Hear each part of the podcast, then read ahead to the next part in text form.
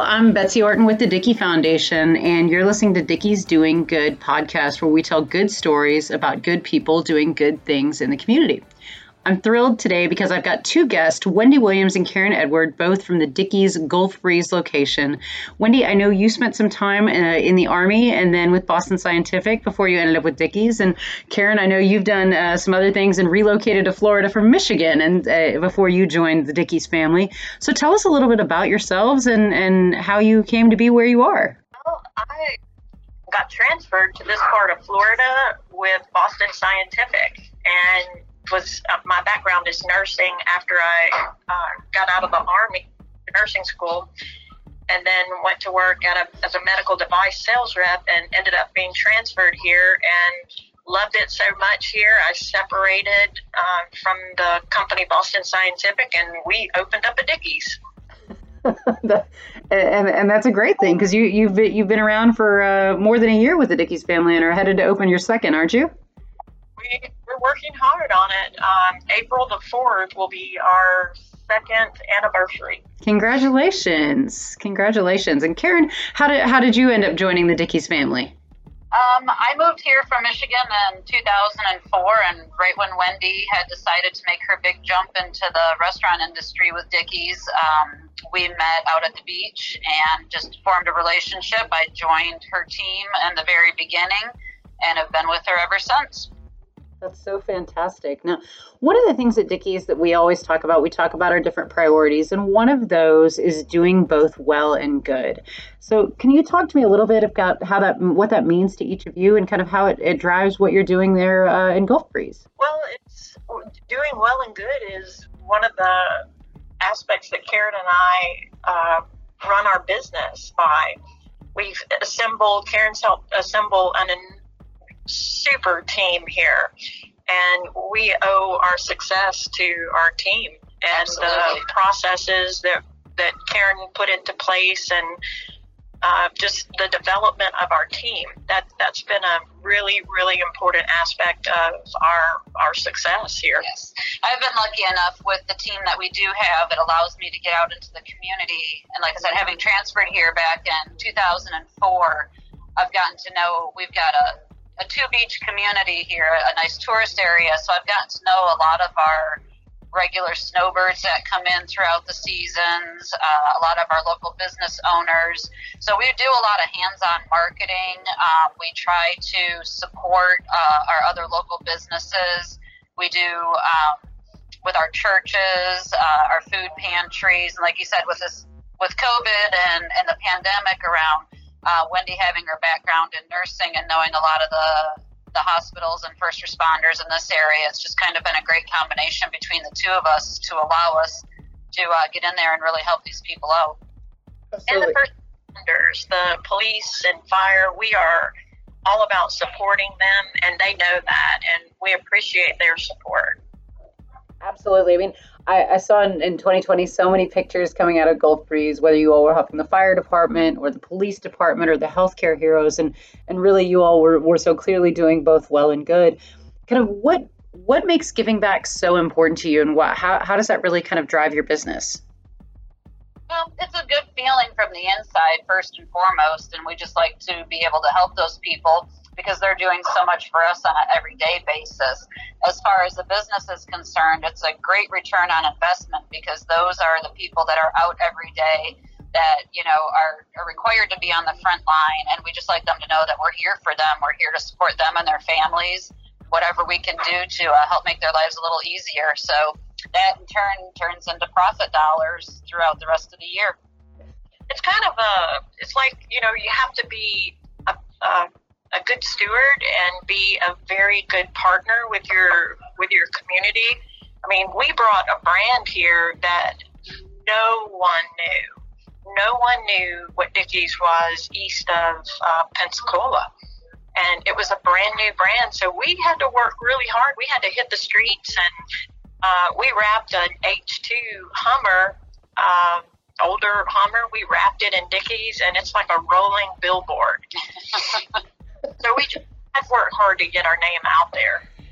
Well, it certainly sounds like you have, and I've seen the pictures of, of the Hummer, and it's fantastic. So, So now, kind of switching tracks a little bit. Kind of, I know that you spent, like as you said, you spent some time um, with the military, and kind of what was, what did you find kind of the most rewarding part of, of being part of the army, and then kind of how is that how is that transferred into to business skills for you?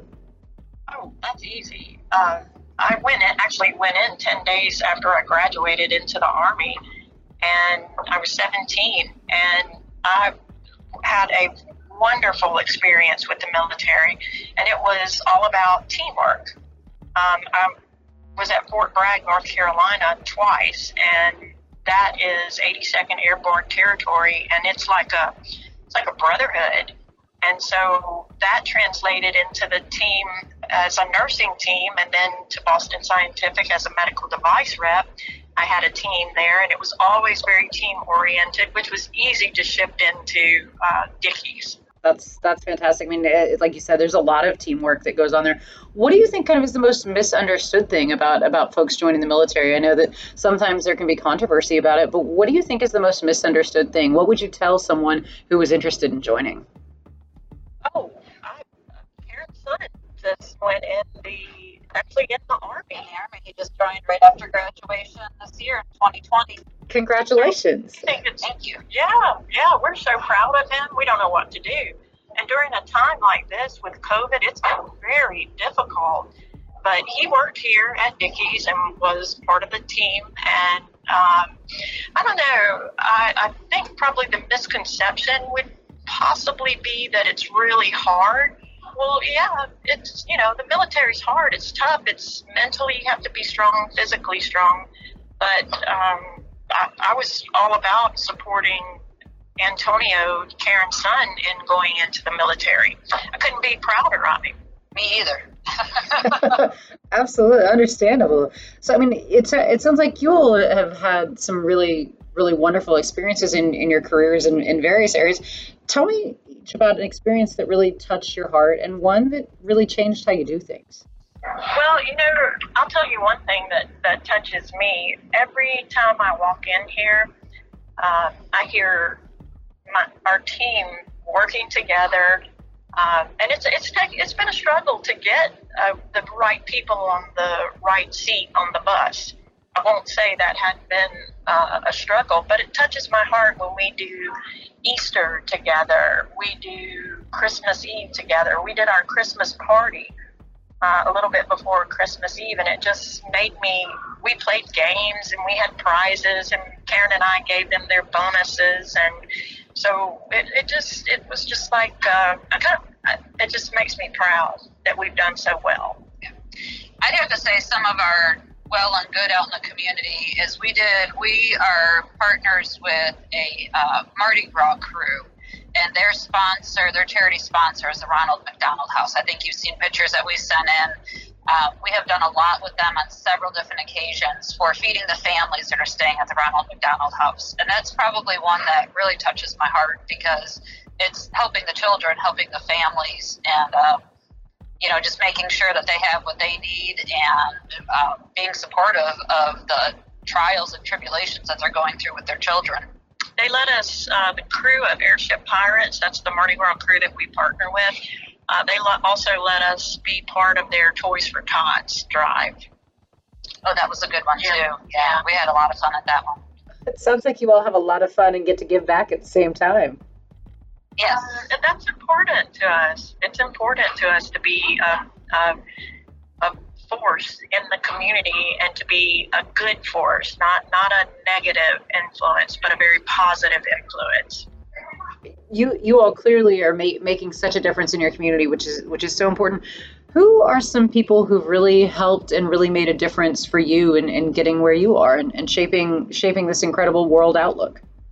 Oh my goodness. I've been in the restaurant industry since I was 16. I started off, my first job was in a mom and pop owned uh, little pizza place. They were a little Italian couple, probably in their 70s at the time, and I think their younger son was running it. And of course, you know, having been in his parents' restaurant, he just kind of managed and some nights he didn't really want to do it but he was there and I, at 16 I, I told him you know hey I want to manage one night. Let me manage it. So he really sat me down, even at 16, 17 years old, and showed me everything. And uh, even though I guess I wasn't old enough to do it on my own, he gave me the restaurant for a night and let me kind of try it out. So I attribute a lot to just giving people, empowering people. And that's what we do with our team is try to empower them to make the decisions and grow in whatever their interests are, whether it be, you know, as a cashier and they see, you know, the block slicing the meats and say, hey, I want to do that. We really try to, you know, give them the training and empower them to make the decisions and expand uh, their career skills. And I was fortunate enough that, like I said, when I went into the, the army, I, I had I was it was a very charmed experience for me. It, it was definitely hard. It was dirty. I ended up in uh, Izmir, Turkey, and uh, ended up in the invasion of Grenada. And I'm like 19 years old, tripping around the world. But uh, and people that were positive and uh, like Karen said, they tried to empower me, and I took advantage of it every step of the way. Even in Boston Scientific, I I was empowered, and then I in turn turned around. I started one of the first. Um, it was uh, a women's network in Boston Scientific during my time when I was at the home office for two years in Minnesota. I couldn't get back south fast enough. I tell you. it's cold up there. There's snow. yeah. I was very lucky and had people that influenced me, and in turn taught me that it if if I can't help other people grow, then I don't grow. Absolutely, I think it's so important to, to help others grow. Um, and kind of on a similar note, what what's the most important, impactful thing that you've learned in in your life? That you know, if someone said, you know, what you're looking back on it, what's the most important thing that you've learned? Ooh, there's ten different ways to count to ten. and for me, the right person in the right place is it, it's sometimes a hard lesson and maybe it's not as apparent at first but having the right people in the right place is uh, to take advantage of their strengths has been what i think is the best learning experience i've had and it's still ongoing. It's not done. no, we're, we're not done. And actually, my, one of my favorites is uh, change is inevitable, except from vending machines. it, it is it is the only inevitability. So, um, so kind of question for you guys: If you could step into my shoes, what would you have asked you? What what questions would you all have asked that I haven't asked yet? I you pretty much covered all right, I just didn't know if there was anything anything in particular that you you were wanting to make sure that you were sharing, kind of when we talk about doing both well and good. A, a good point is well and good starts behind the counter. It starts in our kitchen you know, it starts at eight o'clock in the morning. If, you know, your morning person is coming in and, you know, maybe they're having a bad day or a rough day, uh, you know, that's where you start with your well and good. It starts at home first, and home is our kitchen.